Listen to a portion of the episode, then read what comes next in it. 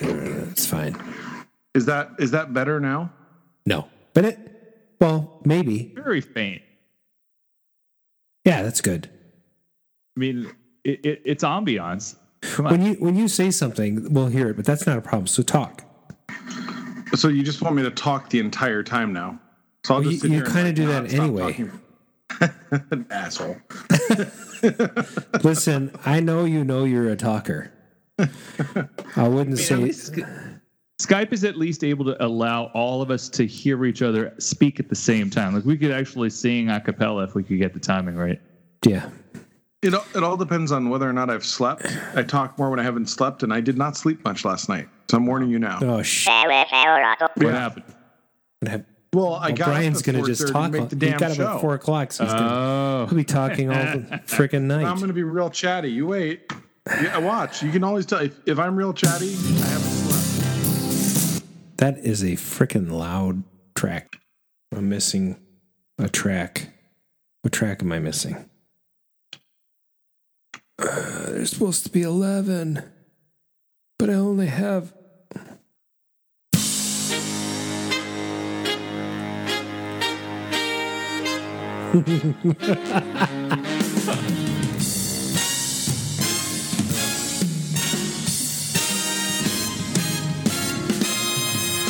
I get up and nothing ever gets me down. You got her tough. Huh, I've seen the toughest around. And I know, baby, just how you feel. How you feel You gotta roll with the punches to get to what's real. Oh, can't you see me standing here? I got my back against the record machine. I ain't the worst that you've seen.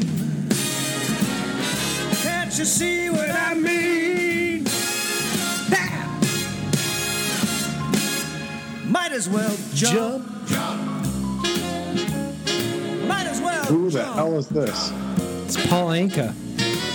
Go ahead, jump. Terrible. Go ahead and jump. It's beautiful. Terrible. Hey, you. Hey, babe, how you been? You don't like that? It's No. beau- it's beautiful. Here, listen to this one.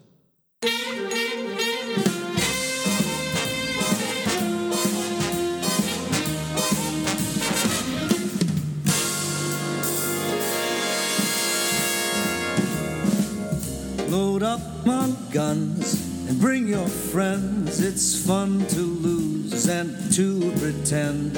She's overboard, she's self assured. Oh no, I know a dirty word. Hello, hello, hello, how low. It's beautiful, isn't it?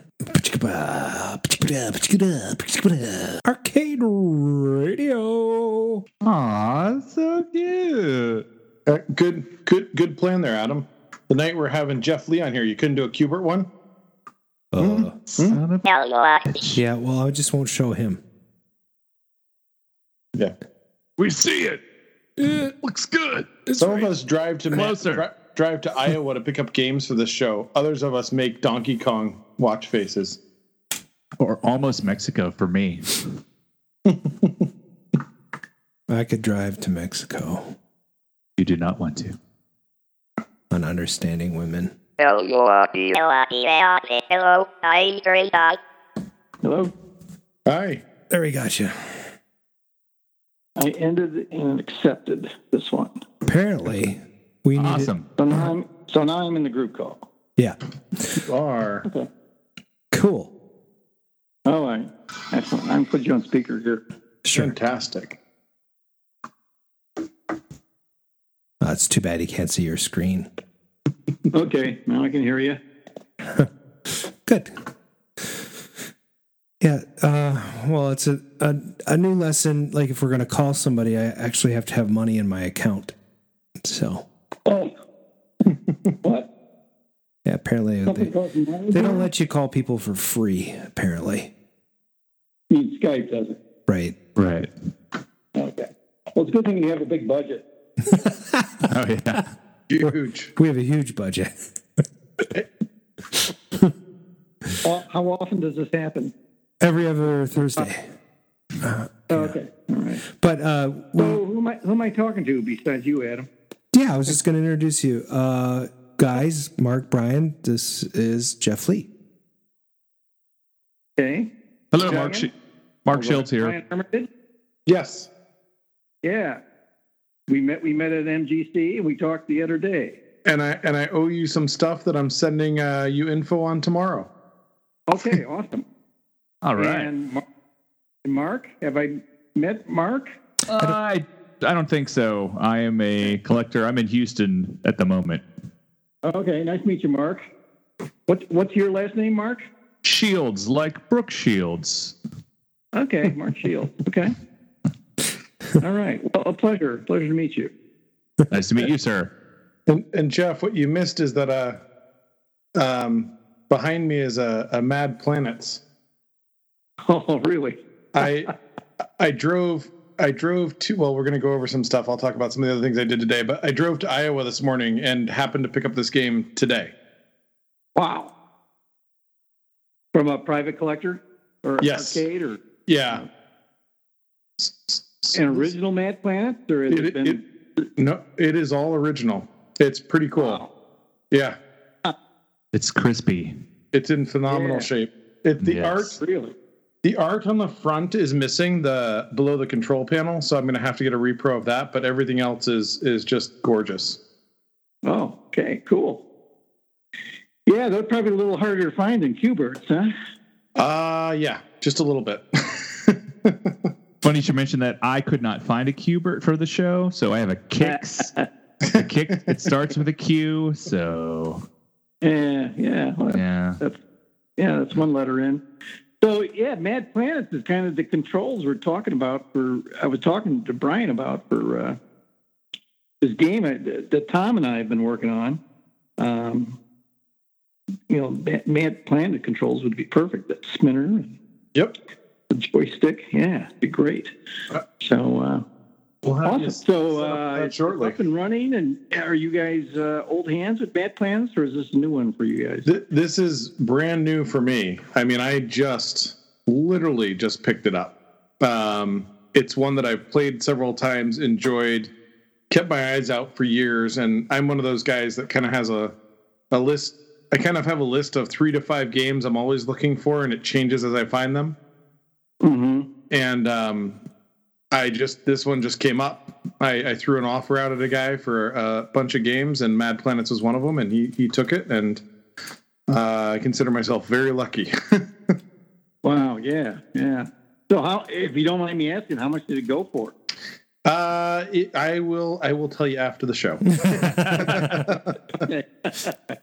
I remember when I was researching my uh, the uh, a memoir that I wrote, I published last fall, and um, so I'd been going through a lot of my old correspondence. I particularly had a lot of correspondence in the '90s when the internet was really coming into being, and uh, so I was hearing from you know fans of the games because I had put up a Qbert page um, years and years ago. So people were able to contact me then, and this guy was talking about a Mad Planets he picked up for like fifty bucks or something like that. Those those Granted, this was in nineteen early nineteen nineties. Yeah. Um, he heard some lady had, or some collector, someone had it. They didn't really want it, so he says, "I'll be right over," and he jumped in his pickup and drove down to like Indiana or whatever. Picked up this Mad Planets, which was in pretty good shape at that time, and uh, for fifty bucks became a proud owner. So there what there became of that machine? Who knows? Hopefully, he's kept it in tip-top shape. some of those deals still exist, but they are not definitely not as common as they used to be. I suppose it depends on who the uh, recipient of the machine is. If it's like, you know, maybe the widow of uh, some collector or or some guy that was in the industry, they may not know the value of these uh, machines. No, just want them out And, and the good ones, I mean, like a lot of us will fix them. So, I mean, obviously, if you can find them broken, uh, usually that helps a lot the value or dropping the value. So, you find some deals, but it's uh, it is definitely um, some of these cabinets have definitely become really expensive uh, relative to what they used to be. I'm glad I had a stash from about 10, 15 years ago because it's this. If I had to buy some of the stuff I, I have now, it, I there's a number of pieces I wouldn't have. Right, right. You'd have no budget for this podcast, right? Too late. too too late. Well, you know, I, I, we are running a little late, but uh, I think I should just get things going here. Uh, Want to kick off the show? let's kick off the show. Um, hang on to your boots, everybody. Here we go. Hello, I'm Green Dog. Take a cue from the. Hey, it's Cuber. Take a cue, me and you. And Cuber, me and you. And Cuber, me and you. Live from KOIR Studios in Minneapolis, Minnesota, this is Arcade Radio. Commander. Computer reporting. Intruder alert, intruder alert.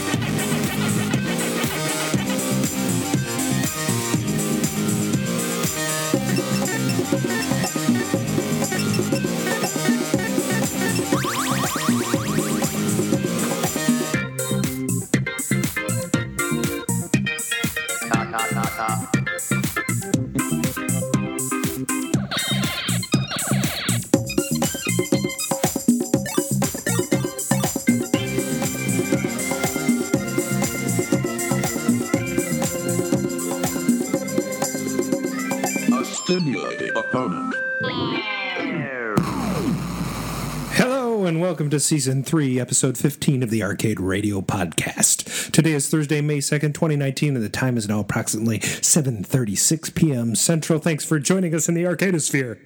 This is your host, Captain Adam T. Kirk. I'm joined by my co-host, Science Officer Mark Time Runner Shields, and Paradise Arcade Shop proprietor and part-time Federation of Planets Admiral Brian Thurston Howell III. And tonight, Mad Planets, Mach 3, Three Stooges, Qbert. What do they all have in common? Jeff Lee, and he's here tonight to share why. Welcome to the show. Thank you. Pleasure to be here. Great to have you on board. Uh, we have a first little uh, segment we like to dive right into is um, what have you been working on? So, uh, Brian, why don't you reiterate reiterate what you were just talking about here? You you, uh, you have this beautiful machine behind you. I had the uh, pleasure of driving down to Iowa, getting up at 4:30 in the morning so I could be back for the podcast tonight. Thank you very much. By the way, that's very kind of you. and uh, had a nice pickup today. I, I picked up a dedicated Mad Planets, uh, Wacko, an Armor Attack, um, a Star Castle, and a Missile Command Cabaret this morning. So just had a uh, somebody that I knew was getting rid of some games. Basically, put an offer down and um, had a nice little drive this morning. five hours down, five hours back, and had to haul the damn uh, Armor Attack out of a basement. It sounds like a two end Jen hole. Yeah. Actually, Jen is in the chat. game, right? Oh, I'm sorry. I just talked right over you, Jeff. Go ahead. That's all right. I, I, was, I was butting in here. Armor Attack is that's Tim Skelly's game, right? Yeah. Yep. One of the first video games I played. Awesome. What'd you think of it back then? Well, I loved it. It, uh, I mean, it was all new to me at that point, and uh, I was working at a, a community college um, in the early '80s. Uh, there was a golf course, a driving range across the street, and they had like a little clubhouse, and they had, you know, two or three video games in there, and Armor Attack was one of them. Well, that's cool. And so it was that, and like Asteroids, was you know some of the first games I had played. Yeah, yeah. And uh, of course, it, it was amazing to me. You know, within a year or so, when I was working at Gottlieb, there I was working alongside Tim Skelly, who had done Armor Attack. So, I mean, that guy was like, he was a pioneer. Yeah. He, he's definitely done some neat stuff. He did Star Castle too, I believe. So I think I picked up two Castle. Two Yeah. Tim Skellys today, um, and then that, I've got a rip off and a warrior at the house. So I've got quite a little collection there.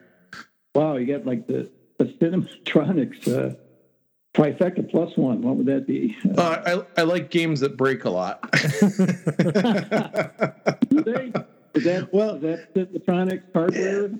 They- it's they were reliable in the day, but be you know the um, just some of these games, especially the vectors now. I mean, they tend to go down, and the cinematronics, because of some of the ways the monitors were set up, can be sometimes difficult to maintain when they go down.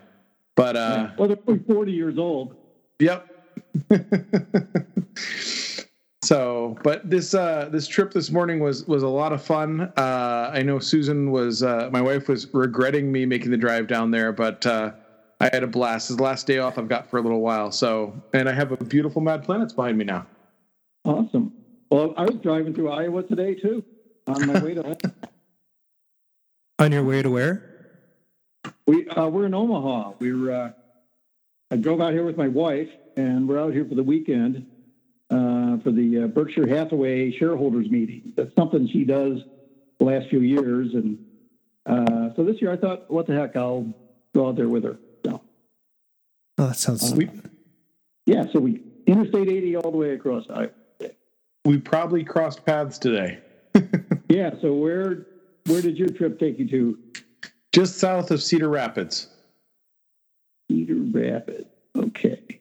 So That's just a little just yeah. east east of uh, Des Moines and go south a little Okay. ways and middle of the country and Well, on on that same note, for what you've been working on, I, I haven't been working on a whole lot, uh, but I did see a Tim Skelly game this week. Uh, I went to Game Changers at the Science Museum, in Minnesota, and uh, it's this exhibit where they take you from the arcade days and the glory days and walk you through modern gaming. Uh, so you end up at like an Xbox One. Uh, so it was kind of cool. You walk in, Eugene Jarvis's name is right there, and there's a Defender and a Robotron and then um, you know followed by other uh, greats. But uh, tim skelly was in there with ripoff. Um, Oh wow. and then dave Theurer uh, both tempest and missile command were there. Um, and then toru Iwatani, of course with pac-man. So uh, oh and uh, shigeru miyamoto with some game called donkey kong. So Never heard of that one. but yeah, there was uh, Tomohiro Nishikido, which uh, a couple of games that he made. Uh, there was a title representation. Uh, so uh, Ed Logg with Asteroids, of course, uh, and Centipede. Uh, so yeah, just uh, really kind of a small game room, but uh, very reminiscent of all three of our basements. I also picked up this Black Emperor seven inch. It's a new modern game, and they they made a vinyl pressing of the soundtrack, which is kind of funny. So I picked that up, and uh, I dug out my Qbert book because I know that uh, I know that Jeff has a story about this. So, and actually, uh, Jen's in the in the chat tonight, and I think she inspired me to buy this because she found one somewhere, and I was like, okay, I got on eBay right away and bought one. It's a Qbert storybook, but it's kind kind of cute. So, uh, Okay. I've seen- a couple of those. yeah, why don't you tell us the story of this since we're on that subject? About how I acquired a Qbert Y- storybook? yeah, I like that. It's a good story. uh, okay, it's the same story I'm thinking of. My uh, my oldest daughter was at the age of three and a half. She had major heart surgery um, at the University of Chicago uh, Children's Hospital, and uh, it was a big deal. Uh, she was in there for a couple weeks. And then they had to go back in again. So we ended up spending a month down there, and there was like you know Ronald McDonald House. Um, thank heavens, it was it was a great convenience and um, you know savor to us to be able to stay a place like that. Yeah. Um, we have we have an older son who you know then grandparents were kicking in, watching him. My wife and I went back and forth. Anyway, we'd take Molly out for a walk around as she got more recovered, and there was a like a play area, toys and books, and there I saw a Qbert storybook, which I had no idea existed. Uh, so I stole it. Well, that was nice. I And- figured, yeah, what the heck, you know? it meant nothing to them, but uh, it was uh, meaningful to me. So, That's good. I love it. I'm sure it's just a misdemeanor and uh, statute of limitations. but Oh, Mark, what have you been working on? Well, let's see. I I've summarized everything so that it's super fast. Um, I bought a four-player Sega Hot Rod so that I can join the club now with Brian. Uh, I sold a Mortal Kombat One cabinet to a, a local guy. It's his first cabinet. He was super stoked. He gave me beer actually and a comic book, so I think that I did good. Good. Uh, I I did a tube swap in my Atari food fight, so now instead of seeing the burn, I don't see any burn. It's beautiful. Uh, and then let's see, I T-molded a Centuri Gyruss. I've been busy. Yeah. I, I, had to actually use my hot melt glue gun, which I haven't seen in like like a half a year, so I had to find that, and so that was fine. And then I upgraded my internets to one gigabits or whatever that is, and so we'll see. But not today. Yeah. You got to get the router and all that stuff, right? Yeah. Yeah. So that's all the stuff I do. I mean, my kitchen got a new sliding glass door, which I like. but I didn't really do that. I just hired some Nice. dude. Very tangential. I like it.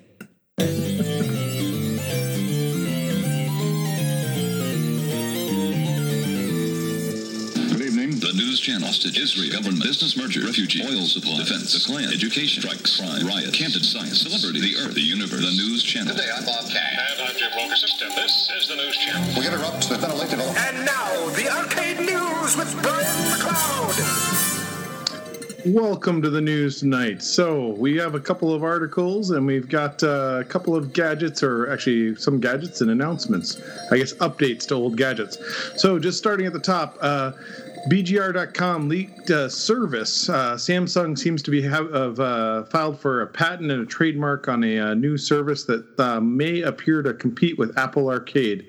Um, have some downloadable mobile uh, game application software and kind of fit into that market that seems to be ever growing of create an arcade on your phone or device. Um, it's unclear as to what exactly is going to be involved in it, uh, but there were some screenshots taken and uh, patents filed and trademarks filed.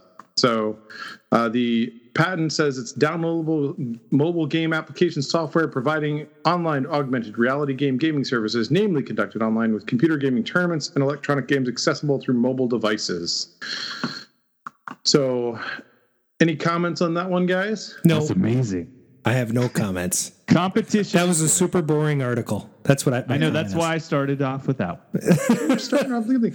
The, the next one is kind If of I, if interesting. I had to eliminate one, that would have been the one I eliminated. well, you know, we're moving quick tonight, Adam, Okay, That's right. but you're slowing it down. sorry. You asked for my Oh, opinion.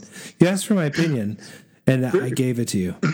So, the classic arcade game Virtual Racing is finally coming to the Switch in Oh. Japan this April. That was actually featured at uh, Game Changers. They had a virtual fighter there. Well, this is Virtual Racing. Race. Oh, racing. Yeah, yeah. And so this article is actually in Forbes, so it's a big deal. Um, Oh, what's yeah. kind of funny about this is I was looking at my virtual racing last night and thinking, you know, I really don't know a ton about this game and reading all about the game, which actually is kind of reiterated in this Forbes article. But this was one of the first um, games to actually employ 3D graphics fluidly. Mm-hmm. So there were games before this that had 3D graphics, but this is one of the first ones that actually had like a, a high enough frame rate, frame rate that the flow of the game uh, looked kind of had that virtual appearance to it. Sort of the the first hardware that For sort of the ahead. first implementation of polygons that uh, was successful in making 3D graphics. and and it, and it was really this hardware that Sega had launched, uh, the Model One arcade bar, uh, board, that allowed it to be possible. It was kind of head and shoulders above a lot, a lot of the other stuff that was on the market at the time. Um, so kind of a neat uh, add-on. I'm sure it uses like a fraction of what's actually available on the Switch. It's amazing how the technology just kind of like Sure. goes crazy. I'm always Um, interested too where the Sega stuff ends up because they don't have their own platform. So And finally, uh, in news, a teen in uh, basically in seventh grade. Well, he was in seventh grade when he came up with the concept for the game. Developed an arcade game uh, that is now in an Ames bar. Um, The game is called uh, Blo- it was Blockman. Um, and so this uh, the best part is um, the kid is quoted as saying uh, it was an English class uh, where we were in a computer lab and I'd already finished everything and it was basically boring at that point. So I he said I programmed the game mostly in free periods or really boring classes like English. So he's now 18 years old. Uh, he started engineering in Iowa State, um, but he has his own game in the uh, bar right by the university. So Just kind of of- cool. that is cool. Just out of curiosity, Jeff, how old were you when you got into uh, pixel art? Uh, yeah, I was already uh, very mature. So uh, You don't have to tell uh, us. I was 29. Oh yeah, still a young pup though. So uh, I was probably uh, middle age in the group of people I was with. There was uh, the youngest guy was probably Dave Bonecutter, uh, was a hardware guy, and I think he was like 19 or something like that. Sure. And, uh, you had uh, David Thiel, Tim Skelly, a few years ahead of me, but uh, yeah, I should probably readjust that. Most of them were younger. Uh, Well, it's yeah, interesting. those I things mean, are- you know, uh, it's it's like uh, Steve Jobs and Gates. Uh, those guys were at a prime age of being born around 1954, 1956, uh, to fully benefit from uh, computers being more accessible for bigger segment of the population. sure. Yeah, yeah, absolutely. It's that that whole outlier concept where yeah what if you're close to the computer then that maybe become your job eventually but some people that never got near one of course they weren't going to do it yeah. that, that's that's supposedly what bill gates believes Really? Okay. good times Yeah, we, we read a book, uh, my book club, uh, The Innovators, um, uh, Walter Isaacson, who wrote the the, uh, the uh, Steve Jobs um, biography. Anyway, fascinating books. He, he talks about the fact that you know Jobs and Gates and all these guys really benefited from that, uh, being in that age group. nice So guys like my brother, you know, I have a brother who's four years younger than me, and he, you know, a a lifelong career in uh, computers. You know, uh, he was vice president, uh, computer associates for for many years. oh wow Cool. yes Yeah. So, Brian, is it, you got anything else in that tube there? I do have two quick things to announce. So there's two kind of cool products out there. One of them, uh, I'm going to plug the BitKit a little bit. For those of you who aren't familiar with the BitKit, is an FPGA-based platform uh, that allows uh, emulation of some of the old game, well, emulation of the hardware and running of old ROMs. But the BitKit just updated this week and added Amidar, a new Scramble remix, and Turtles to the lineup, which is kind of cool. Um, all fun games. And then the other news uh, that I was going to let everybody know. So a few weeks ago, we announced that uh, Arcade Shop had launched Wico joysticks and the grommets and the recreations, which are really awesome to see those coming back and being produced in full leaf switch glory. They just recently launched all the colored ball tops. So for those of you that have Turtles or uh, X Men or these other games that use the blue and orange and purple and yellow uh, ball tops, you can now get those at Arcade Shop. Fantastic. take my money Back in 82, I used to be able to throw a pigskin a quarter mile. Back, back to the cave with, with Time Runner. Why are things so heavy in the future? Is there a problem with the Earth's gravitational pull? Hey, in our segment, we're going back to May 2nd, 1984. Does everybody remember that? Uh, Jeff? Oh, where, yeah. where were you? Uh, I was had been married for uh, three days. Oh, man. Yeah, I was uh, on my honeymoon. I was in uh, Santa Fe, New Mexico. Yeah. nice. Nice. Man, where was I? Uh, probably in 10th grade, wondering what I was going to do to to get a date. Anyway, yeah. So let's talk about what happened on May second, nineteen eighty four. Uh, three three quick little sections. The first, from an arcade perspective, uh, not much was happening in May, but consoles were being discontinued, and uh, wa- that included the Atari. Sorry. What was that? Wildest dreams to new. Uh, that's just an interruption in service. I thought I did that. no, it was, it was totally me. Keep going. Got it. So the Atari 5200 died. The uh, uh, the Vectrex, which personally that was you know one of the ones I wish I had gotten, died. And then oddly, the Magnavox Odyssey 2, which was very archaic. They finally decided that we should stop making it. It was 1984. My parents forced me to play that one for like forever. I love the Odyssey too. Really? There's a version of Qbert for it. Is it is it official? I don't think so. It might be a bootleg. I have it.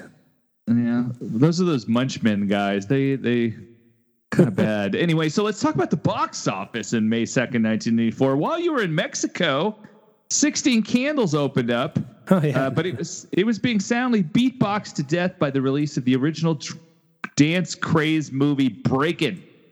Anybody here uh, breakdancer? Anyone? No. Oh, yeah. Okay. Nope. Nope. you weren't breakdancing in Mexico. I see. Let me get my Mexico. parachute Uh, pants no, out. We were, we were horseback Oh. safer, way safer there. Okay. Uh, so what was on TV? this is my favorite part. I because I'd completely forgotten about this show. On May second, nineteen eighty four. If you were a teenage boy like me, or twenty nine, whatever, and you made it past the Facts of Life on NBC because that was what was on before this show, you'd be rewarded with the twin teenage girls show Double Trouble.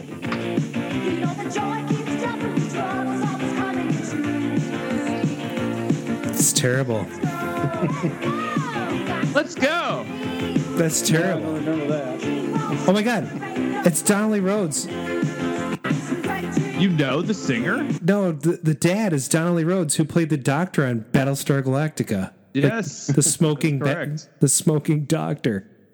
Yes. Well, he had two uh, smoking hot daughters, Jean and Liz Sagal. They were so super cute, and I was so happy that there was a cool show that I could watch with super cute girls. Anyway, yeah, so that's the end of this. Let's talk about what's in the juke. What's in the juke?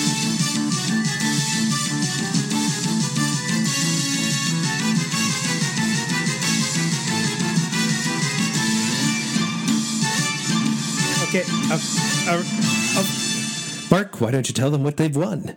Uh, well, uh, hey, S1500 in the chat mentioned that Katey Sagal, fr- who is Peggy Bundy and Yeah. also Lilo, Leela on Futurama. Oh yeah, yeah. She's one of their sisters, but oh my god, those girls way cuter than her. Anyway, back to this. Here's the part of the show where we play like a teeny tiny part of a popular song that was on uh, the radio on May 2nd, 1984. And then our chatters desperately try to figure out what it is, and then we give them points. Points. Yes, Yes. points. All right, so uh, here comes the first clip. Uh, For those of you playing, um, eh, we're just going to play a little segment, and you try to guess. Here we go. Good luck. Boy, that, it's a lot of drum beat. There we go. Ooh. That's pretty good, wasn't it? I cut that off in the right spot. Yeah, yeah. No, I mean, nobody said the keyword. No, nothing. We got That's, anything? that's funny. We got uh, how many people are in the chat exactly? Like 15 let's or take a so. look. Oh, Two and Jen is in with Jump for Your Love. And she got the entire title correctly. Not Good Tina job. Turner, who was the artist, Pointer Sisters. And so we get a half point for 2 and Jen and a half point for S1500. That's, that's pretty good. It's fifteen hundred. Yeah, such a cool name too. Yeah.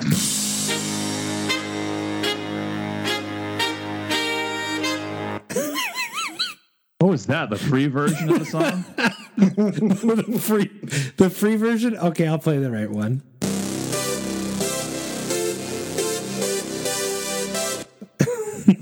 yeah, way better. I was like, are you doing oh. that yourself? No. S1 500 got both. No, he's still on the Pointer Sister stuff. No, but they got the new. Brian Jones says, "What the blank did you do to it?" So we got two songs that were called Jump. You got a full point. Who got the full point? Brian. Full point. Nice. Oh wait, hold on. Let's see. See, the problem is uh, the other song just before this was also called Jump, and I'm like a little confused. Jeff Ferguson may have had a half point. Oh, so we got to give a half point Half point. to Jeff Ferguson. Okay, just put him on the board. Okay, here we go. it. So, uh, yeah, that was uh, I've, I've seen the toughest around, that's Paul Anka's version of Jump. and I know, baby, just how you feel. You gotta roll with the punches to get what's real.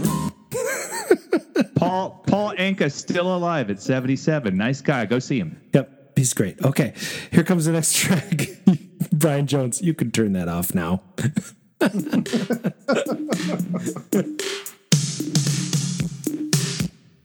there you go. Here's your clip.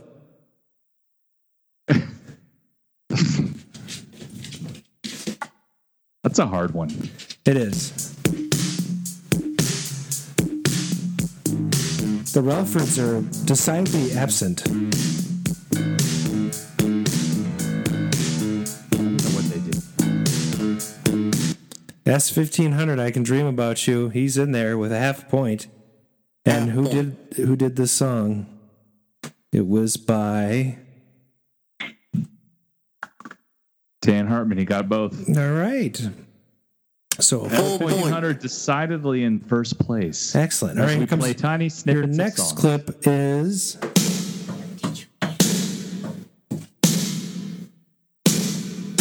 I don't want you to misunderstand me. Peter Cetera, National Treasure. I, oh, yeah, no. Oh shit! Did I just? you've kind of just blurted that oh, out. No. Kind of. Apologies. Oh, Brian Jones, someone that sucks.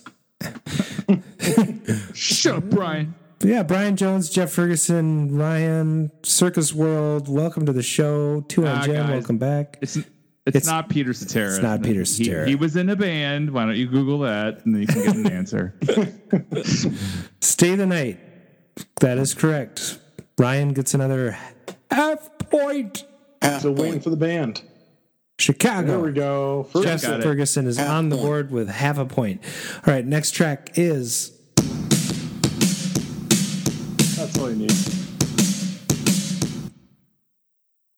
Oh, we should ask Jeff if he can, he can jump in this. Jeff Lee, you can just jump in and give us the answer. yeah, Jeff, were you listening to the radio in 1984? What was going on while you were in New Mexico? Uh, by this, I hate to disappoint you guys, but I was uh, pretty much completely into old hillbilly music. Awesome. All the time, Bing Crosby, Bing Crosby and Western Swing.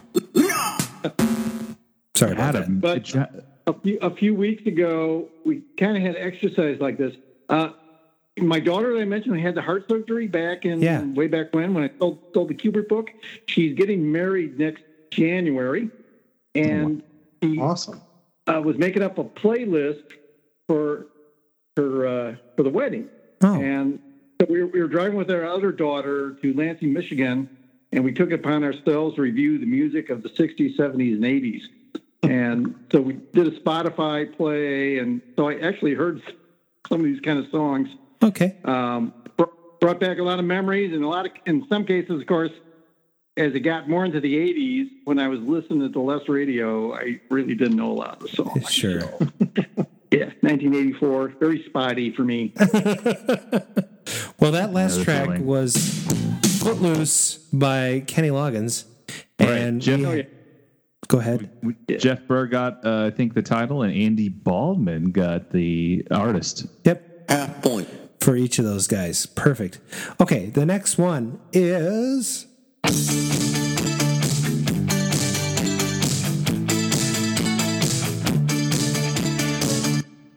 That is not a hillbilly song. No, that is definitely It is not. Is that one?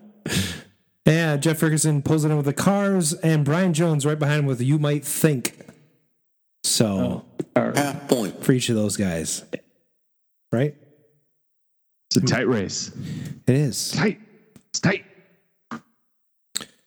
All right. So the next track.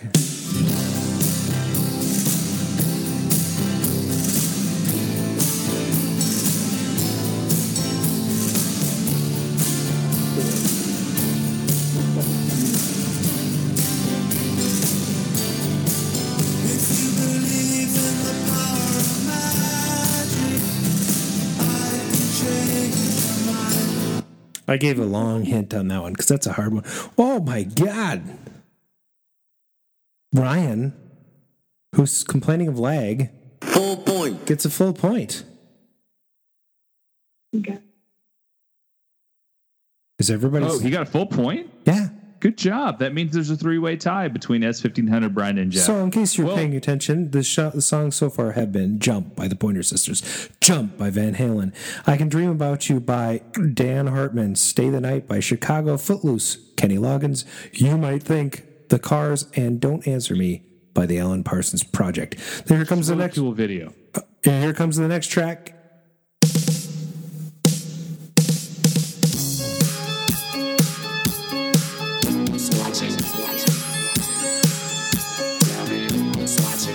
That's sort of going to give it away, I think. Sort of a little of a hint there. Yeah, sorry. But I went a little further than I went. Rosewell, close. Rockwell is correct. Andy Baldwin. And somebody watch me, Brian Jones. So did we give Rosewell? No. That's No, not that's no. not a typo. That's just that's just that's just an accident. All right, so Okay. half point for each of those guys. All right, next track is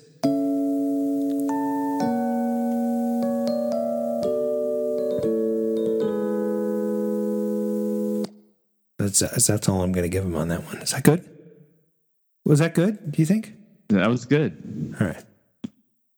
Andy Baldwin pulling pulling that, that one out too. Wow, look at that. A little Borderline by Madonna. The previous one was Somebody's Watching Me by Rockwell.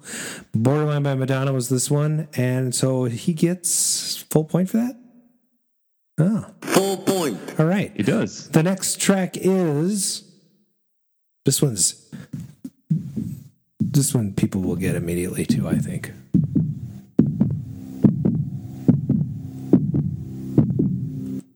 Do I leave it at that?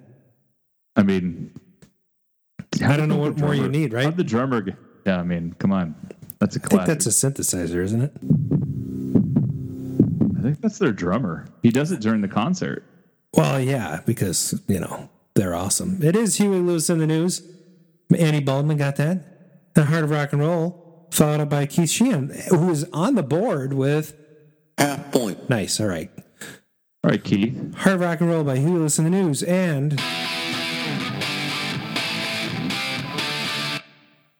I think we'll just leave that where it is, right? That shouldn't need anything else. This is, our, la- this is our last song, guys. It's tight race. Rock You Like a Hurricane, Brian Jones, and Scorpions by Andy Baldwin. That's half point for each. Half point. All right, well, let's tally them up.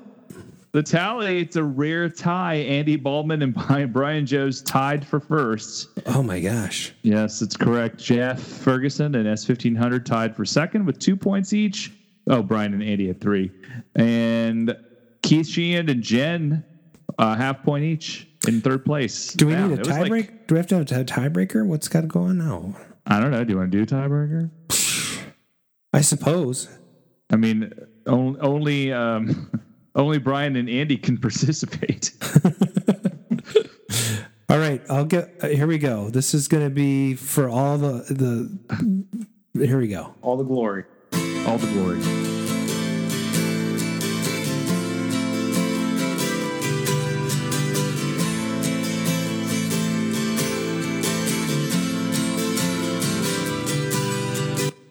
Well, Andy Baldwin already conceded, so he doesn't. Close. not Milky Way tonight. But Milky Way is close. I'll tell you that. Knocking on heaven's door. Oh, not nope, nope. Under the Milky Way is correct. Brian Jones. I think he just got a half point. He did. Who's the artist? Half point. If Andy B gets it, then Then it's a tie, and then we're done. we'll have a time timeout here. you have a timeout. We've never had a timeout. What's that mean? Uh, we're running out of time. Oh, the church. Ryan couldn't resist. All right. Well, that has been what's in the juke. So, Oh wait, who said the church first? Is it S fifteen hundred? yeah, but he's not part of the thing, right? But he did. But, but then he took the point, half point. He took the half point, so that's Yeah. it.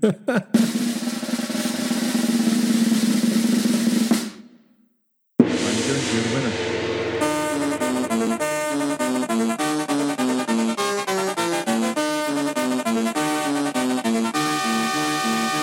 And this is the time when we reintroduce our guest for people that haven't been paying attention.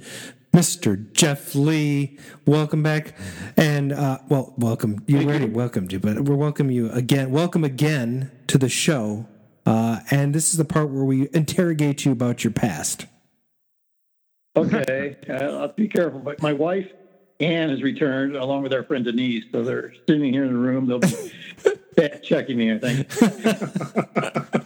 We have a live fact check going on. Well, first How off, well does Anne know Denise?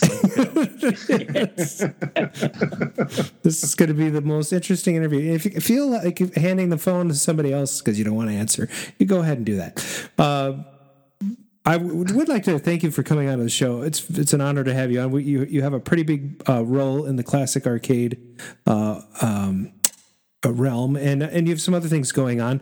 But how did you get involved in the video game industry? Why don't you give us a little bit of your origin story?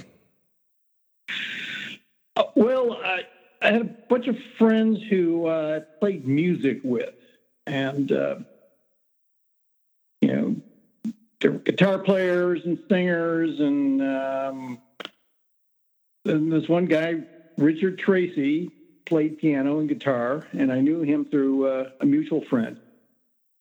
Uh, so we had known each other for several years, and he was working at uh, Wilton Enterprises, which was uh, uh, people that make like cake decoration stuff. Um, I think they're still in business actually, and he was the art director there, putting together their catalog. And that, you know, he, from time to time he sent a little work my way, um, you know, a freelance basis. And then he left there because he was doing freelance as well. Um, and he left to become the art director at uh, Gottlieb Amusement Games, uh, running the uh, pinball art, which had previously been done mostly by freelancers a place called Ad Posters or Advertising Posters. So he set up the department. Department. He hired a guy from Ad Posters named David Moore. Uh, he hired his brother-in-law, a guy named Terry Doerzaph, and uh, those three of them were doing the pinball art. Um, and then Gottlieb decided to go into the video business, and uh, he knew I was uh, into games. Um, I was doing a lot of board games and D and D and war games and stuff like that. So he knew I was a gamer. Uh, I was working at this community college I mentioned, uh, and asked me if I wanted to be their video game uh, um, artist, you know, designer. Uh, you know, doing the uh, the the pixelated graphics. So I said, yeah, and that's that's how it came to pass. Wow. So you mentioned So uh, it was, uh, yeah, it was a matter of knowing knowing some guy, you know, like so many things uh, that happen in this world. Kind of boils down to who you know sometimes. It, I had a one of my mentors said it's uh it's who you know that gets gets the door open, but it, it's the you know you that has to stay there. I mean, you've done some really amazing work through your time. Uh, you mentioned uh, Tim Skelly before, um, and how you kind of enjoyed some of his games, and you were working next to them. What what innovators or artists influenced you back then? Like who who were you looking at, or were you looking at anybody, or you know, what was kind of your, I guess, inspiration or people that influenced you? Well, um, I was into like Mad Magazine and comics as a kid, so you know, trading cards. Uh, remember the Mars Attacks cards, and Mm-hmm. uh, there were a lot of other crazy novelties like that when I was a kid, and uh, the, uh, Ed Big Daddy Roth and those kind of hot rod monsters, weirdos, and all that kind of stuff. So that's the sort of thing that I loved. Um, and then I, I read a lot of science fiction and fantasy, uh, starting in grade school through high school, and well, you know, for years after that. So I was into like Frank Frazetta and Jeff Jones and uh, Roy Krenkel and the, you know these other great illustrators. I mean, those are the artists I really admire the most. And um, some friends who were, you know, I kind of gravitated towards people that were kind of artsy. So uh, a good friend of mine, uh, who I guess will remain nameless because he appears in the book and he didn't want to be identified with certain events, but uh, the guy I know to this day, he's a fantastic artist. So guys, you know, there was personal level, people I knew, and then people through the media like that. And of course, I, I often cited uh, MC Escher, you know, the Yep. the Dutch artist who did so many great optical illusions and kind of mind blowing things. When I was in college, that was a big deal. There were a lot of MC Escher posters in that psychedelic scene, you know, blacklight posters, and uh, that was very inspirational and um, influential. Um, so, yeah, that's pretty much where I came from. Not so much um, classical masters. I mean, I appreciate a lot of that stuff, but uh, it didn't really influence me much.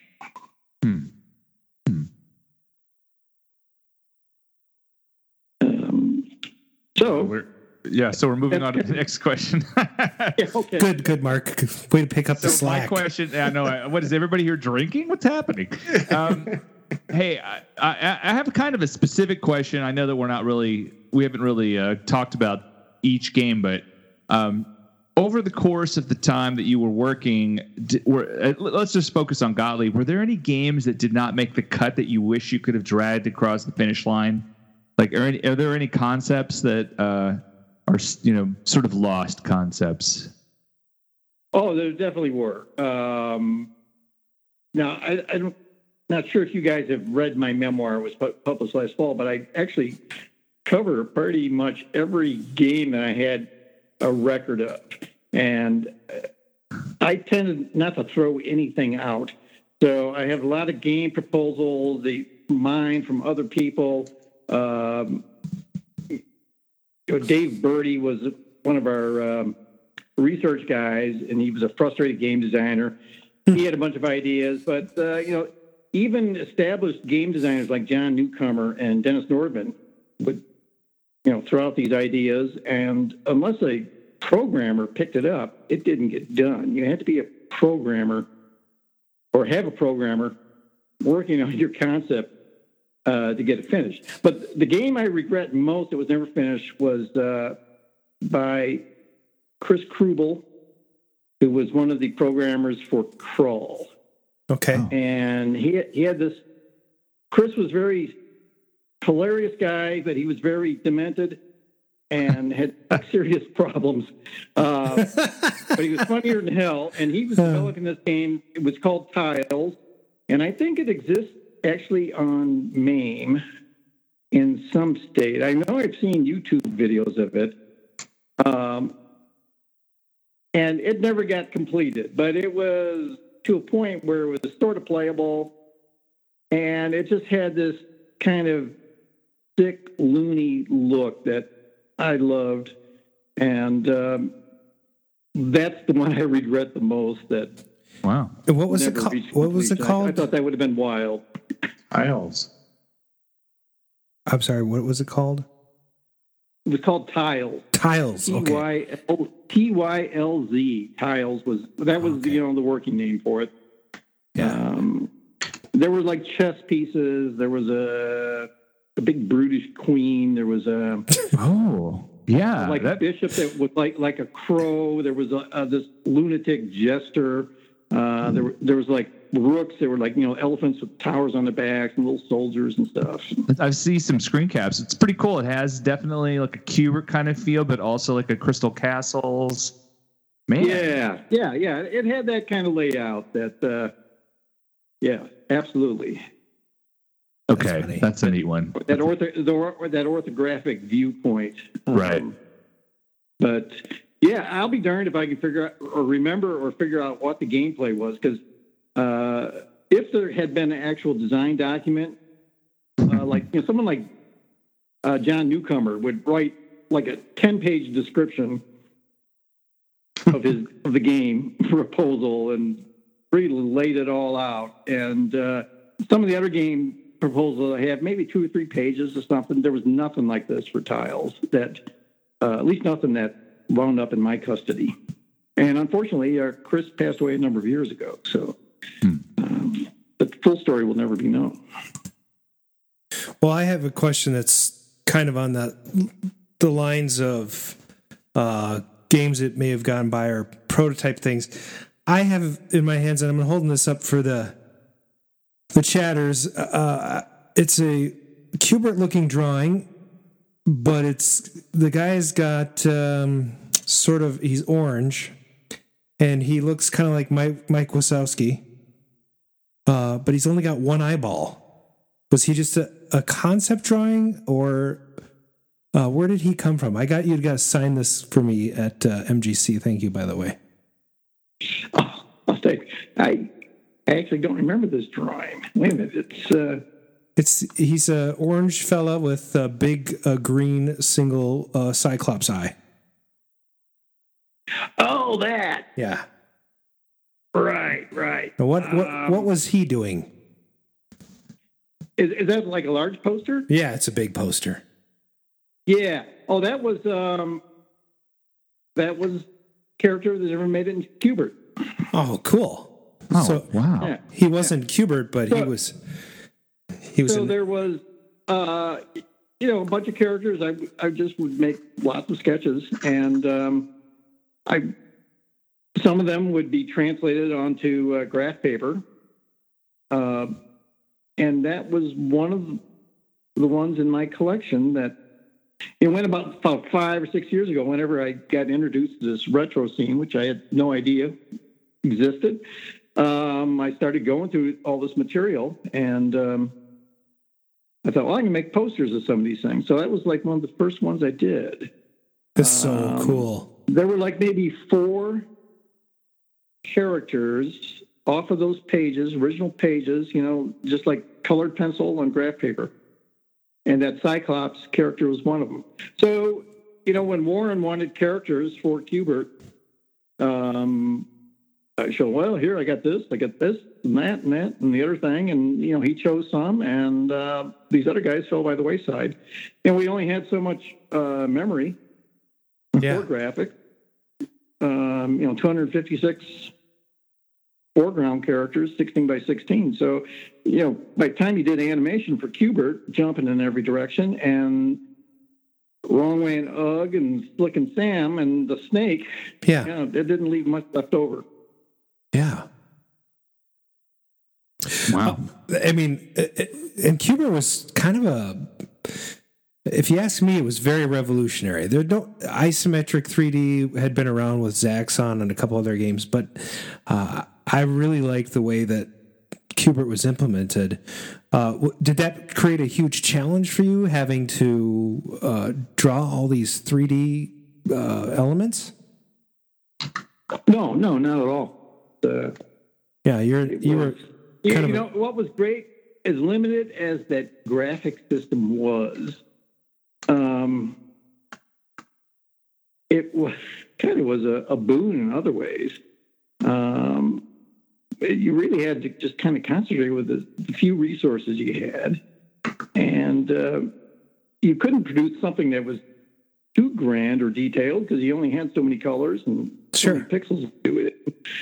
so you know, I just did the best job I could with that. So it, it was never really an insurmountable challenge. But I enjoyed yes. working on all those games.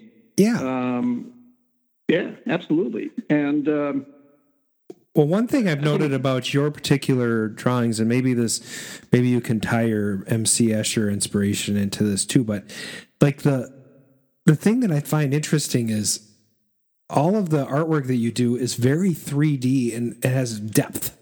Like a lot of raster characters were just like 2D and flat, and Mad Planets especially, uh, 3D. You know, and you know, just very clever with the the pixel work. Uh, uh, so yeah, uh, that really drew some notice. And um, I, I know some of the reviews back then really appreciated that too. It was just a matter of kind of modeling stuff and using the with the 16 colors you had to get you know underline something, do highlights and shadows, and um, you know, Kan did some very clever work with the hardware capabilities um, to get some of those effects. I mean, like the the star field effect he has in the background. That's all like using you know the, the standard hardware, but then he wrote the software to make those stars zoom out. Yeah, um, yeah, it was. Um, it it was doing the most you could with the limited resources you had. Yeah. And, uh, you know, uh, David Thiel, who did sounds, had similar constraints. I mean, he did incredible sounds um, Yeah. with, with a minimum of resources. And I don't know if you heard his talk at MGC uh, a few weeks ago, but uh, you know, he, he to now to the present day where storage is no problem at all. You have an in, infinite amount, a virtually infinite amount of storage, uh, and you can do anything, but it's not quite the same challenge. Um, and maybe the satisfaction that you got of making something that sounded great uh, that you did back then with the limited resources. that yeah, well, and those those sounds were so unique and crazy. Uh, it's a really interesting game. So. Anyway, I sort of tangented off. Why, uh, you could could you tell that MC Escher's story for our our guests? Just uh, just to as the ins- you know where did that come from? Uh, you mean my exposure to MC Escher? Yeah, I mean, I, I guess I heard a story where he, MC Escher's uh, uh, some of his work had sort of inspired some elements of Qbert. Maybe I'm wrong. Oh well, no, absolutely, absolutely. Um, you know, he he did a lot of periodic drawing, uh, where you know these creatures are. I mean, the finest examples, you know, these creatures are all interwoven to each other, where they make kind of a, a weave, a blend.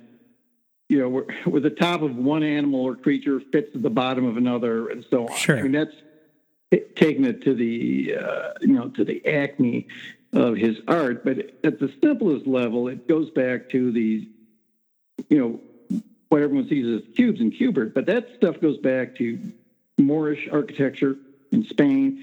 It goes back to uh, Roman tiles um, in ancient Rome, and maybe even earlier, where you know whatever artist or artisans discovered that okay, I can put these things together in this shape, and then you know if they're like the right colors repeating like this, you get this optical effect. So. Um, I mean, that just always fascinated me throughout the, uh, you know, from my college days on through the 70s. And, and I did a lot of drawings like that um, during my, you know, pre Gottlieb years. So sure. when I wound up at Gottlieb and was given this opportunity to work on a computer, uh, it, it was probably inevitable that I would end up drawing this kind of stuff because it's repetitive, and we were basically working with tiles in the software, where it was so easy just to take the tiles and do a repetitious pattern. Um, so that's, I mean, it was just natural. For me, it was just a natural development. Brian, you had a question about Mad Planets? What yeah. So, uh, Mad Planets. Why so mad? so, um, you know, you would have to ask Kan that, and of course, unfortunately, he passed away a few years ago, and he can tell you why they're mad. I guess they're mad because you're shooting at them. or are they or are they mad crazy like they're all over the place?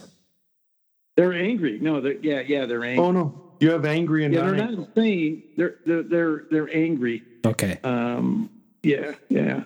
So, Very uh, very angry planets. Mad Planets probably sounds better than Angry Planets as a game.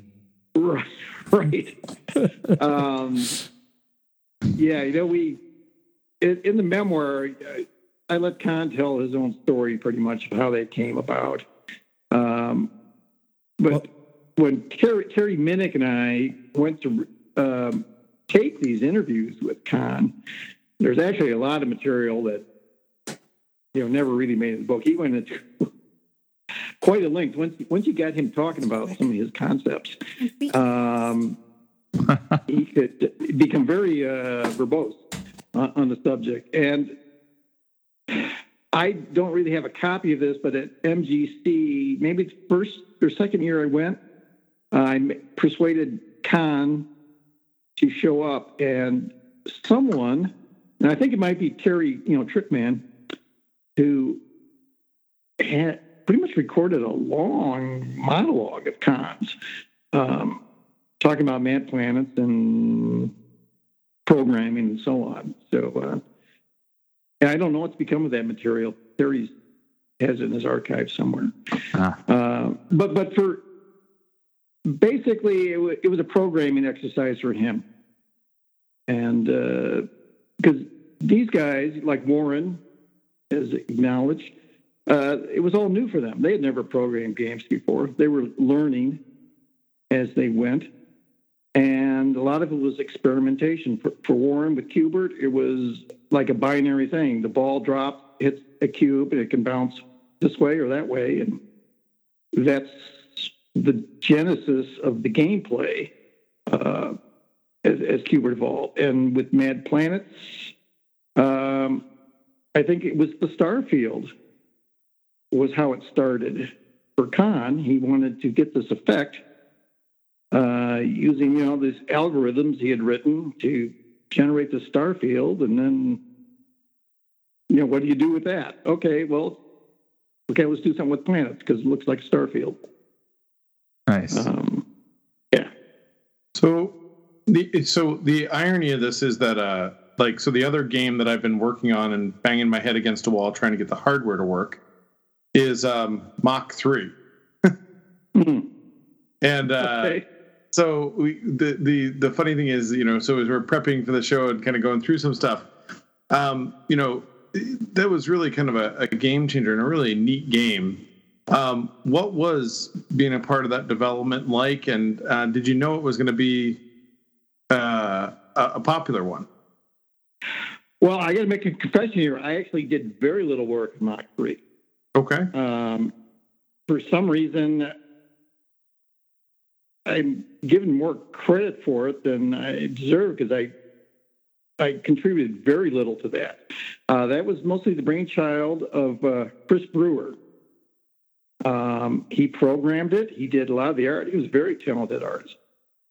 Um, and another guy, Fred Darmstadt, who actually did uh, another prototype game which was never released. And they, they have a, a prototype we put together at the Galloping Ghost with components that have been salvaged from uh, Dave Bonecutter, who I mentioned earlier. He had like some of the original chips that had been in his attic in Las Vegas for the last 30 some years and somehow survived.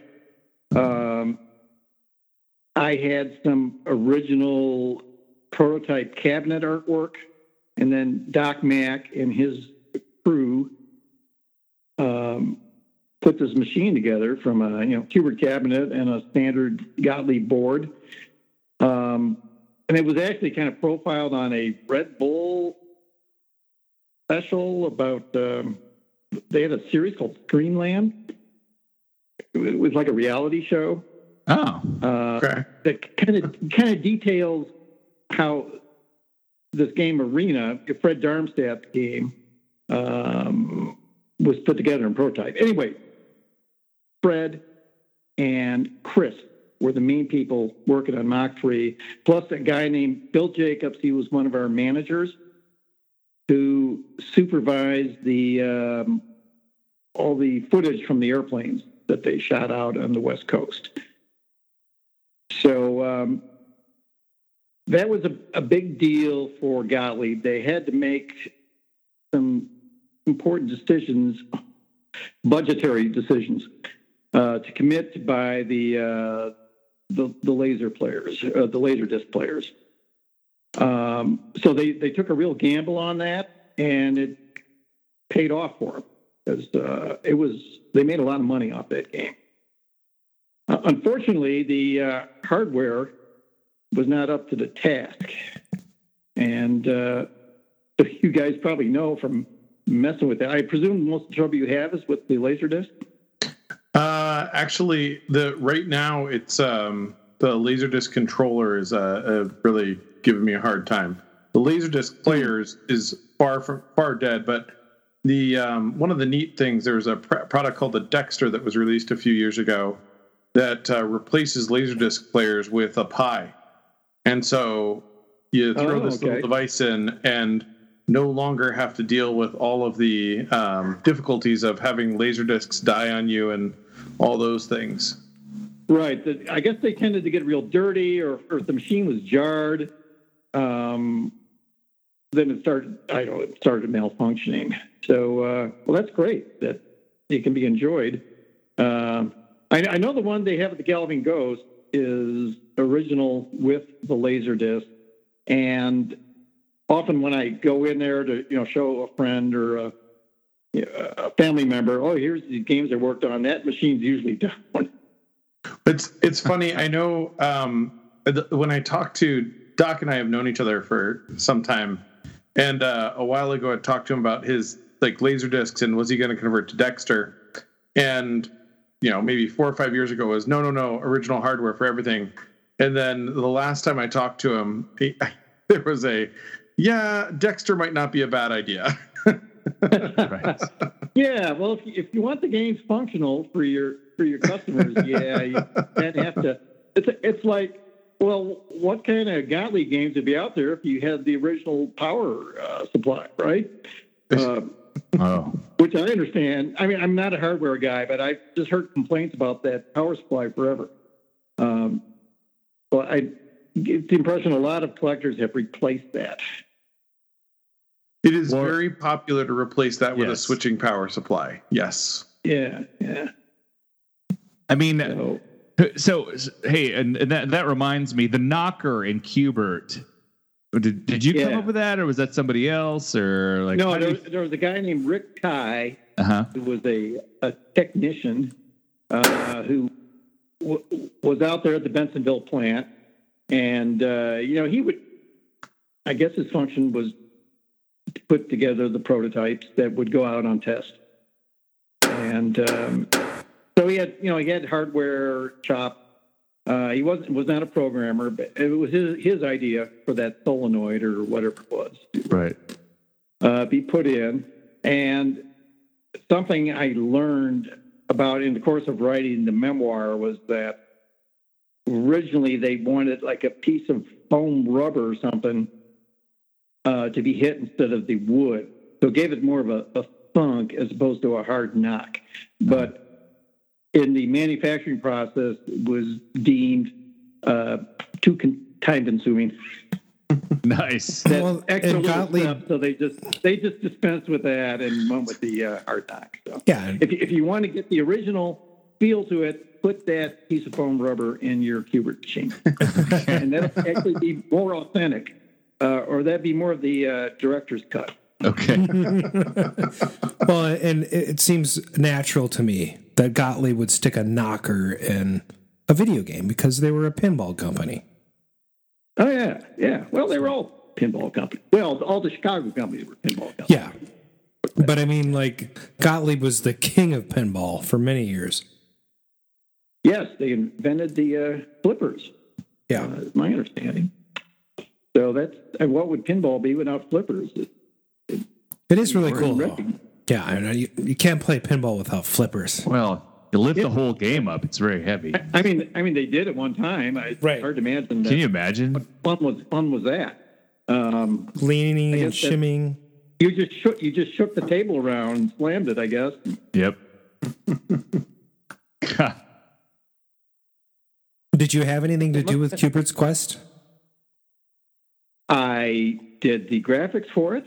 Well, fantastic. Oh no no Yes. Hubert's, no I'm sorry Hubert's Quest. I was thinking Hubert's Cubes. Oh, Hubert's Quest no no I had nothing to do with that. that was a pinball. Um, yeah, that was a pin. I, I really did not work on pins very much. I did a little production work on one game, and um, I actually was a model for uh, the Explorer on the El Dorado City of Gold, um, which was produced. It was painted by Larry Day, and he had me and uh, a woman named Jerry Knighton from the accounting office be his models. But that's the extent of my well, except for uh, Caveman. I did work on that, but uh, again, I d- did the video graphics, Okay.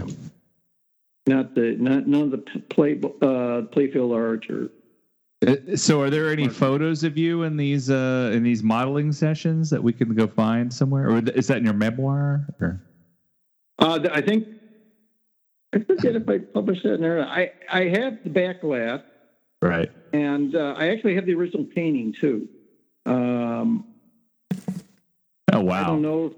Uh, yeah, I don't know what Larry did with his original photos. Uh, Right. I imagine. I don't think he's a pack rat as I am. Right. Probably wrong. All right. Just Yeah. curious. Speaking of your memoir, why don't you give the a full plug for that? Where can we get that thing? Uh, you can get it from uh, from me. Okay.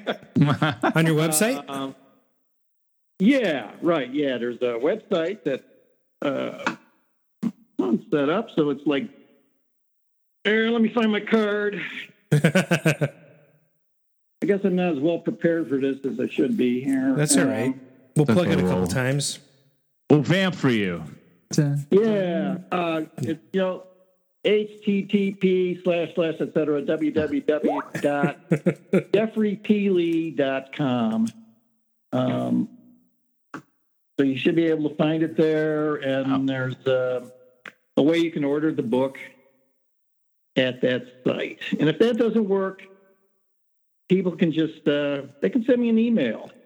Um, and I can direct them. So, you know, that would be Jeffrey PM Lee at sbcglobal.net.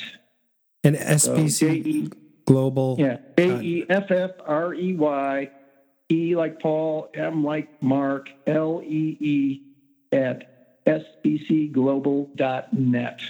Two got it. two middle names. Are there? and I'll give you a link if you can't find Oh. it at the other one. Okay, got it. Well, we'll put a link in our uh, show notes, and then in the uh, whenever we make this podcast available. Okay, cool. Thank you very much. Appreciate that. So Nice.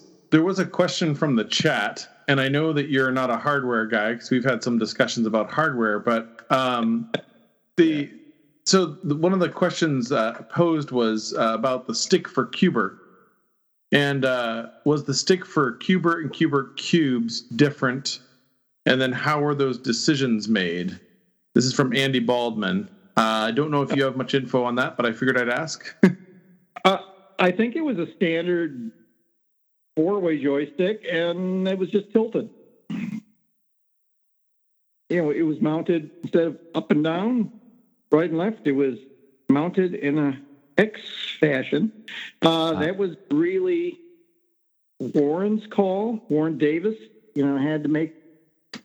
That's the way he wanted to do it because that's what made sense with the way Qbert jumps around on the cubes. Right. Uh, but a lot of people didn't like that. You know, they, they they were. It didn't seem intuitive. You know, you expect you expect like a Pac-Man joystick, right, where you're going up and down, right and left. So uh, he got a little grief, but he uh, that's what he wanted, and he you know stood his ground on it. And then as far as Qbert's cubes, it would just carry over at that point. By that, you know, it was like that's the way it is by then, right? It's the Right. sequel game. You're not going to change it. And it obviously the way Neil Neil Bernstein program uh, designed program that game, and uh, he set up the tic tac toe movement to work on the same principle, same coordinates. Very neat. Then there was another question uh, coming from Brian Jones. Uh, what was your work on Us versus Them? Uh, in that case, yeah. I, I again, I was also the model uh, on the marquee for that. Oh wow. Uh, there's there's like the terrified guy in on the lower right hand corner, kind of like screaming, and uh, that's me again. Um, but I did the ships, the the fighter, uh, the fighter planes, and then all the uh, weird polygons and explosions and all that kind of crap that appear. um, and Us versus Them, I, I, um, I was not one of the actors. None of us were the actors. They, uh, you know, they hired professional actors. That, that game was the brainchild of Warren Davis and Dennis Nordman and Richard Tracy. And they produced the darn thing. They wrote the script. They hired the actors, engineered all of that. And wow. uh, that that was produced as a kit for the uh, the Mach 3 owners who maybe didn't because the industry was in a little trouble at that time, you know. Uh, so operators didn't necessarily want to buy a whole new machine, but they here they could just swap out, you know, controls and artwork and a a new laser disc and have a new game. Unfortunately, the company uh, tanked not soon afterwards. So, was that like? Were you there when the uh, all the pink slips were held out, or what, what was the? Uh... yeah, well, there was there was a couple rounds. There was uh, a first round, and you know they let some number of people go. Sam Russo had done uh, Three Stooges. Uh, Tom Malinowski, who you know I'm actually currently working on some games with, and then Oh, great. several other guys uh, were let go. Some other guys saw the writing on the wall, and they they left for greener pastures. And I stuck it out, but uh, yeah, a few months later, the whole thing shut down. So that that was a bummer. Um, Hmm. You know, it was it was a great job. Um, you know, talk about the challenge creating artwork. Well, it wasn't much of a challenge because it was so much fun. You know. Right. And uh, so it's not often you get a chance in life to uh, have a job that's so much fun. So that was that was a drag. So you did the art on Three Stooges too, also? Yes, yes. Uh, that was from the time I started. So it was like in the summer of '81. And no sooner had I arrived, and uh, you know, as I was a fan as a kid of the Three Stooges, like most guys my age, and um, and I knew they had been Columbia Pictures. We were owned by Columbia Pictures, so I thought, oh, this is a no-brainer. Let's do a Three Stooges game. Well, it took a couple years for that to actually get off the ground. Um, so Sam and I designed that game, and um, and he programmed it. Tom did some of the programming on it, and um, yeah, I did the artwork. So um, Well, that it it, it kind of, kind of got bumped in production for um, Mach three. okay. Again, they had to make a choice. Well, we're make we can make a lot of money with Mach three, so Sam's game got kind of bumped. I believe it's pretty rare. There weren't that many manufactured. Um, and you had that was a game with three, you know, simultaneous play three players, so that was kind of unusual Wow. uh, for the time. Yeah. Um, and I actually I wish we had done it as a black and white game. That would would have been more. In Oh, that would have been so perfect. yeah. I never even thought of that. I'm not sure. I'm not sure why that didn't happen because there's a a logo like a splash screen Mm-hmm. uh, that's in color of the Yep. Stooges, and that Sa- Sam really did a lot of data compression on that game, and he actually got a lot more artwork into it than normally than the other games had. Um, so I was able to take like a full set of background characters, which were eight by eight sprites, and 128 of them, and I was able to spend them all on this one blast screen of the Three Stooges there in the title. Um, that was in color, but I also did a black and white version, which was more of a direct copy of the original one that you would have seen on WGN TV, you know, Sure. back in the uh, 50, 50s and 60s. Uh, so, but I don't remember if I lobbied that. Oh, we should do this whole thing in black and white. I, I really don't remember, but I wish we had because that would have been Yeah. so much better. Very and I, unique. Obviously, I could have done a lot better modeling, having 16 shades of white through black with all the grays than uh, a color palette, since we still only had the 16 colors. Yeah, so you went. They went with the Turner Classic uh, Movies colorized version. yeah, right. Wow. Right. Yeah, yeah, yeah. We sold out, man. It's funny. uh, Yeah, uh, that's a story I don't need to tell. I think we have about three questions left. Um, one one more question. in Our chat. Brian Jones asked, "When did your signature fedora become a thing?" Um, actually, when I was traveling around the country in the uh, late 70s, ah, drawing those pic- drawing those pictures of Escher type cubes. I was wearing a fedora back then. I I think I bought my first one in Pagosa Springs, Colorado, like around 1976. So I've always loved hats. nice. I love it. I mean, talk about something that everybody used to wear and it, like almost nobody wears now. It's it's it's an Yeah, I know. It's, It's a well, fashion. you know, they, they, they've come back to some degree, um, but I would say, as a rule, most men are uh, are hatless too much. right. Well, I I am trying to wear a baseball hat right now, so we'll see how that goes. Yeah, yeah. Well, baseball caps are fine, but uh, yeah, um, you know, splurge now and then. You know, I go to I go to retail shops a lot because I'm kind of an antiquarian, and uh, I've only found a couple of men's fedoras or hats in good shape. So I'm wondering, and I see ladies' hats all the time from from way back. You know, wonderful women's hats. But I wonder where all the men's hats have gone to. Yeah. Um, and most of them that I do see are in poor shape or they're too small uh, for my fat head. Um, but there must have been a bunch of fat headed guys back in the day, so I wonder what's become of them. Well, It can't be as fat as my head. There's just no way. Adam's head is very large. I can attest. In your case, it's probably stuff full of brains, though. I have I have a, like a seven and five eighths hat size. It's huge. There's a lot Oh, of yeah. bone in there. I don't know what I don't know what's Yeah, being no, that- protected. that's my size. Seven, Yeah. five, yeah. You and I could exchange. I actually have a collection of fedoras. I don't wear them very often, but I Adam, I Adam, even go get a fedora. all right. I'll get a fedora. Okay, good. So let me ask the second to the last question. Um, and I don't know if you'll have an answer for this, but other than the video game artistry, what other fields have you dipped your artistic toes in? Well, it was mostly commercial art. Okay. Um, uh, yeah, so you know, storyboards and animation. You know, like animation production, right. uh, logos, uh, spot illustrations, newspaper illustrations, stuff like that. Uh, in the last few years, uh, I've been doing more public art stuff like murals and.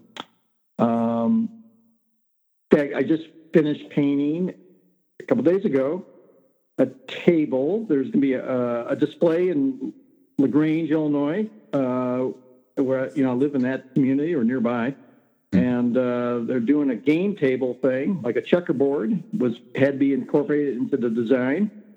And um, our pastor from our church, they sponsored a table. They asked me to paint it up. So um, I did a table. In fact, I just posted pictures on Facebook of the table.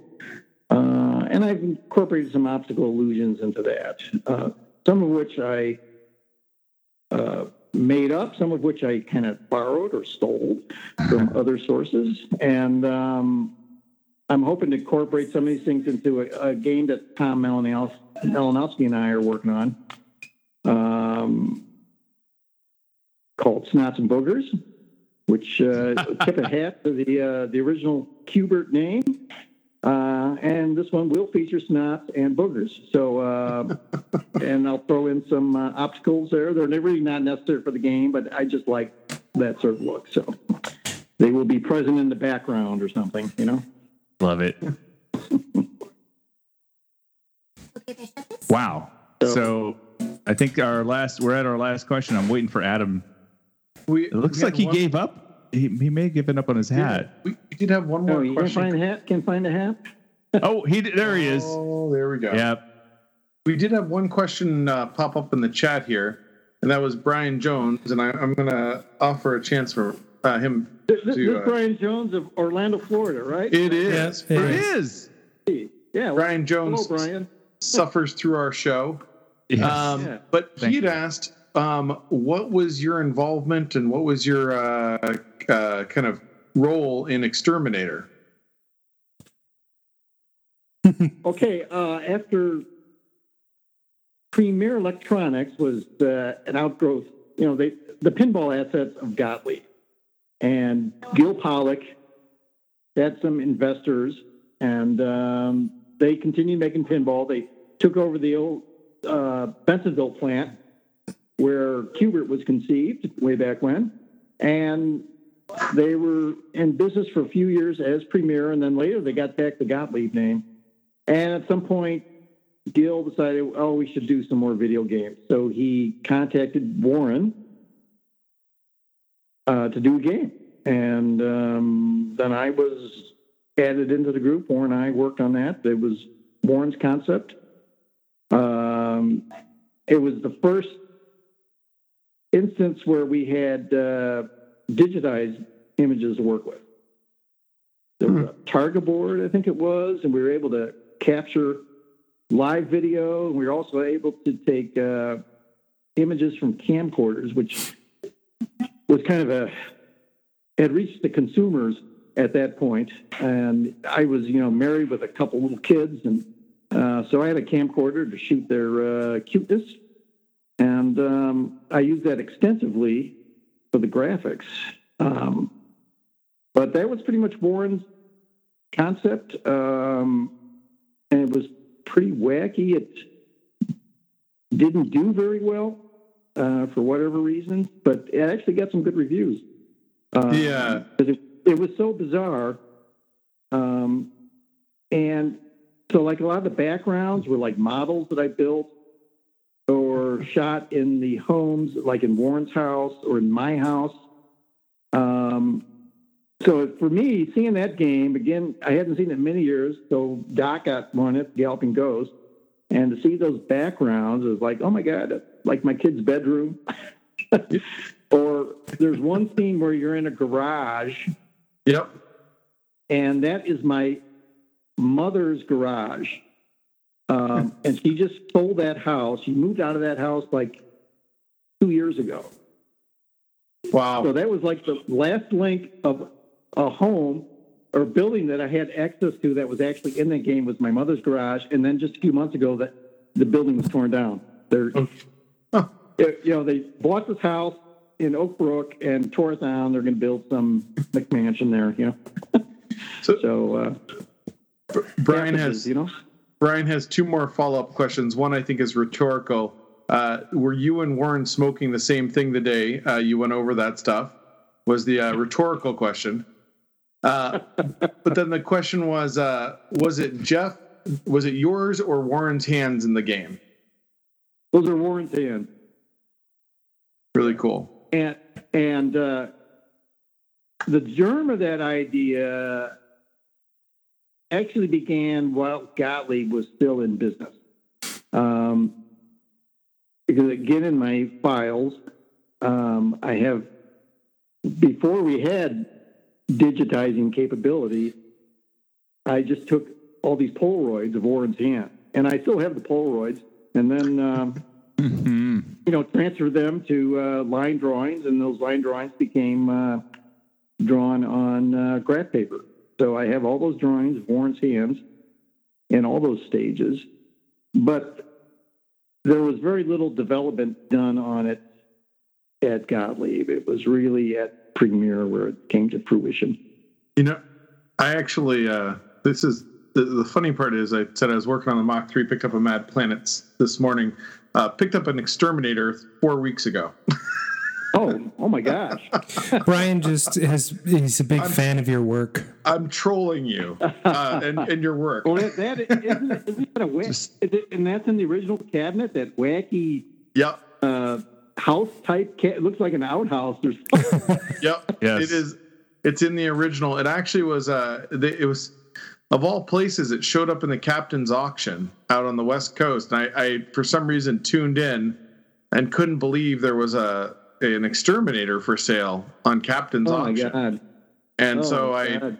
I had to bid on it. It was it was that, and there was a Mister Viking, and I was trying to get both, and decided that the uh, exterminator was the one worth worth uh, putting the funds in. You just never see them up for sale. It's a really neat cabinet. I I yeah. collect, I collect a lot of stuff for kind of the appearance, the look. I like the game. I love the games, but to me, a lot of my collection also has that. Uh, I like the artwork and kind of what the game presentation is, and that's just such a unique, neat game. Um, Yeah. I had had to go Wow. get that one. I had forgotten all about that cabinet till I saw it at Galloping Ghost. And uh, what it reminds me of is actually the kind of stuff that inspired me as a kid. Uh, there, there's a, a, the Hawk Model Company made these uh, plastic models called Weird-Ohs, and they were like these crazy hot rods driven by monsters. And there was one called Huey's Hot Rod, and he was like a hillbilly so he was this monstrous hillbilly with the pointed cap and you know the big bulging eyes, the tongue hanging out, and he was driving this dragster. But the the body of his his dragster is like an outhouse. It's like the exterminator cabinet with the, the pointed roof and stuff. And, and, and and the moon, you know, the moon like you see on a, a outhouse door. yeah. Shitty's Huey's hot Arcade. rod. and you got, of course, a, there's a big jug of moonshine that comes with it. I and I found that model years later. I mean, all the models I made when I, as a kid, my dad threw out. Uh, but years later, I would go to these hobby shops, and sometimes you'd find the originals never opened on shelves, and sometimes they're reproductions. But I got a hold of a Huey's Hot Rod, and I have it in my house today, all painted up, Cool. looking as uh, fresh as it was back in 1964. Do you have any other games in your house? Uh, I actually had do not have any arcade games whatsoever.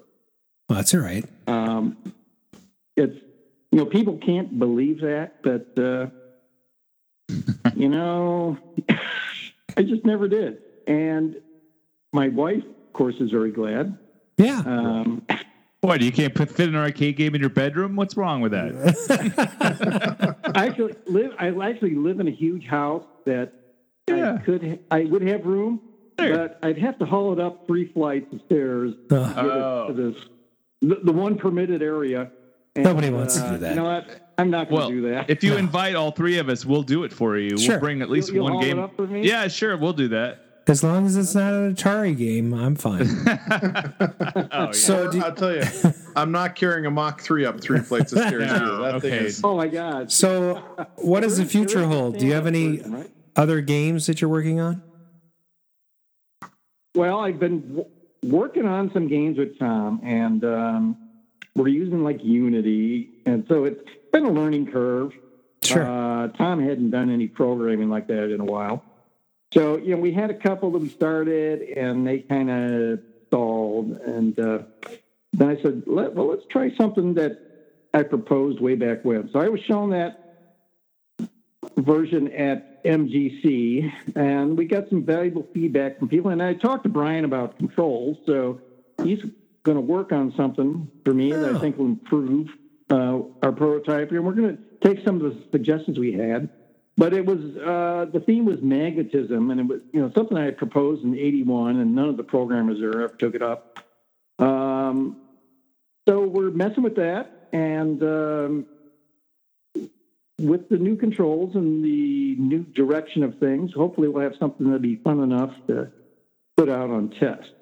And then there, there's like the Snots and Boogers thing, which is an idea of Tom's for a kind of a shooting game. And I thought, well, let's steal from ourselves and, um, you know, take some elements, uh, you know, a name in this case, and uh, maybe a few other things, uh, and put it into that. So, but that's hardly moved along at all. Uh, very early for snots and boogers. Sure, So sure. It'll be a while before, maybe next year at MGC we'll have something so, That'd be fun to in see. that regard.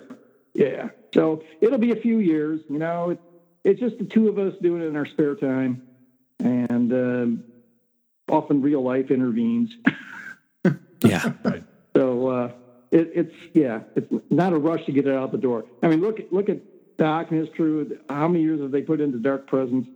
And um, so we figure we have some leeway if it's taken this long, and they they finally got something going that's pretty playable and pretty much there. Yeah. Uh, we I think we get an indulgence if we take three or four years. Great. I think that's just fine. Yeah, yeah. Well, Jeff, I want to thank you for being on the show. Stick around for a little bit afterwards, uh, but Yeah, I'll do that. because we'd like to we'd like to yeah round up here a little bit with you. I did put on about six or seven or eight fedoras for the the chatters to see. Yeah. Uh, I I've might not been able to see any of this. yeah I might end up sending them to you because I don't wear them enough. Yeah, yeah, that'd be great. I mean, you have the same size head. Why not? Exactly. So, but uh, chatters, thanks for sticking with us. I want to say thanks again for listening in to the double R's. That's Arcade Radio. Yeah. That would be like us on uh, Facebook, Arcade Radio, or check us out at our semi regular updated blog at arcaderadio.com. That's R C A D E R A D I O.com. You can also call and leave comments and questions on the game line, which nobody does. 612 548 GAME. No. That's 4263 in case you don't have letters on your phone. Follow us on Twitter for updates on our latest shenanigans. Subscribe to their, our YouTube channel and click on the notification bell so you know when we're streaming live. It just takes one click. Or two. You, or three. You can also subscribe to our podcast on iTunes, Google Play Music, and most places where podcasts are played. including Anchor FM. That's going to be it for the show from Arcade Radio. We hope you had a great time, and we'll see you on the next episode.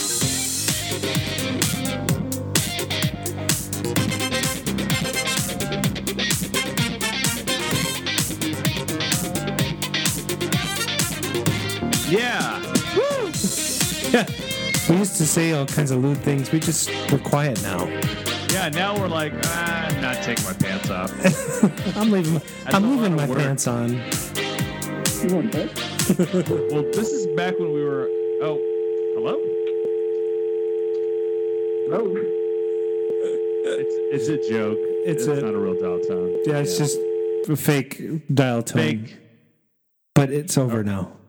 So We're everything's fine. Offline. Off the air. Jeff, thanks for getting on the show. You are awesome. oh, you're Jeff. welcome. Uh, thanks for having me out. It was fun. I think Thank what we'll do we'll do next time is we'll have you in color. Yeah. or we'll all be in black and white, and we can do Black and white would be good. Yeah. we can do Three Stooges Oh, stick. I actually, was that would say be we fun. could be the three black and white stooges. I'm not I being. call Curly. no. Uh, I'll be Moe. I got to grow my hair out though. All right, fine.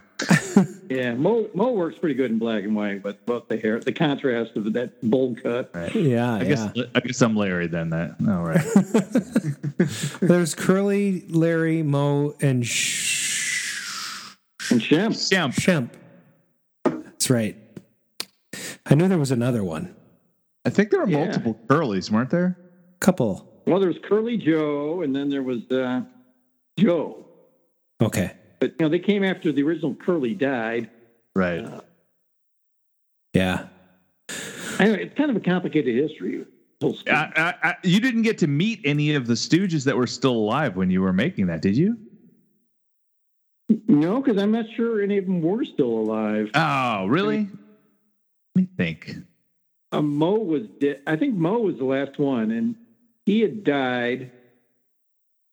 Um, I don't know when he died, but his the ownership of the Stooges was in the hands of his daughter, and she was married to a guy named Norman Maurer, who actually came from the animation business. I learned all this from Sam when I was writing the memoir, uh, and they so Sam had a phone conversation with Norman Maurer, who evidently gave him some kind of pop quiz how well did he know his Stooges material, and Sam knew it well enough that they said, "Okay, we can do this, uh, but you've got to use so and so, some guy who was the official voice for all the Stooges for like cartoon shows and whatever else was going on in the Stooge world as it existed in the uh, early 80s.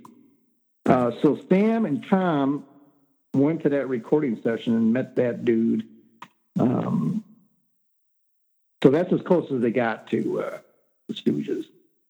Evidently, Uh, Moe was born in the 1800s, so Yeah. yes, he was an yeah. old man. well, evidently Curly Joe was still avail- uh, still alive until '93. 93, yeah. 93. Oh, okay. Yeah, but it was Curly Joe. So. Yeah, yeah. 1897 for for Moe. That's uh, yeah. He didn't. He was gonna make that.